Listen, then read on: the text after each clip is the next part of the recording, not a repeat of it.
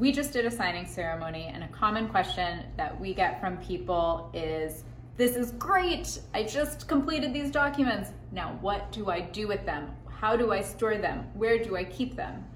And our suggestion is typically keep them somewhere safe. You can put them in a fireproof bag or something like that that will protect the documents and stash them somewhere safe in your house, away from any dogs or children to mess with.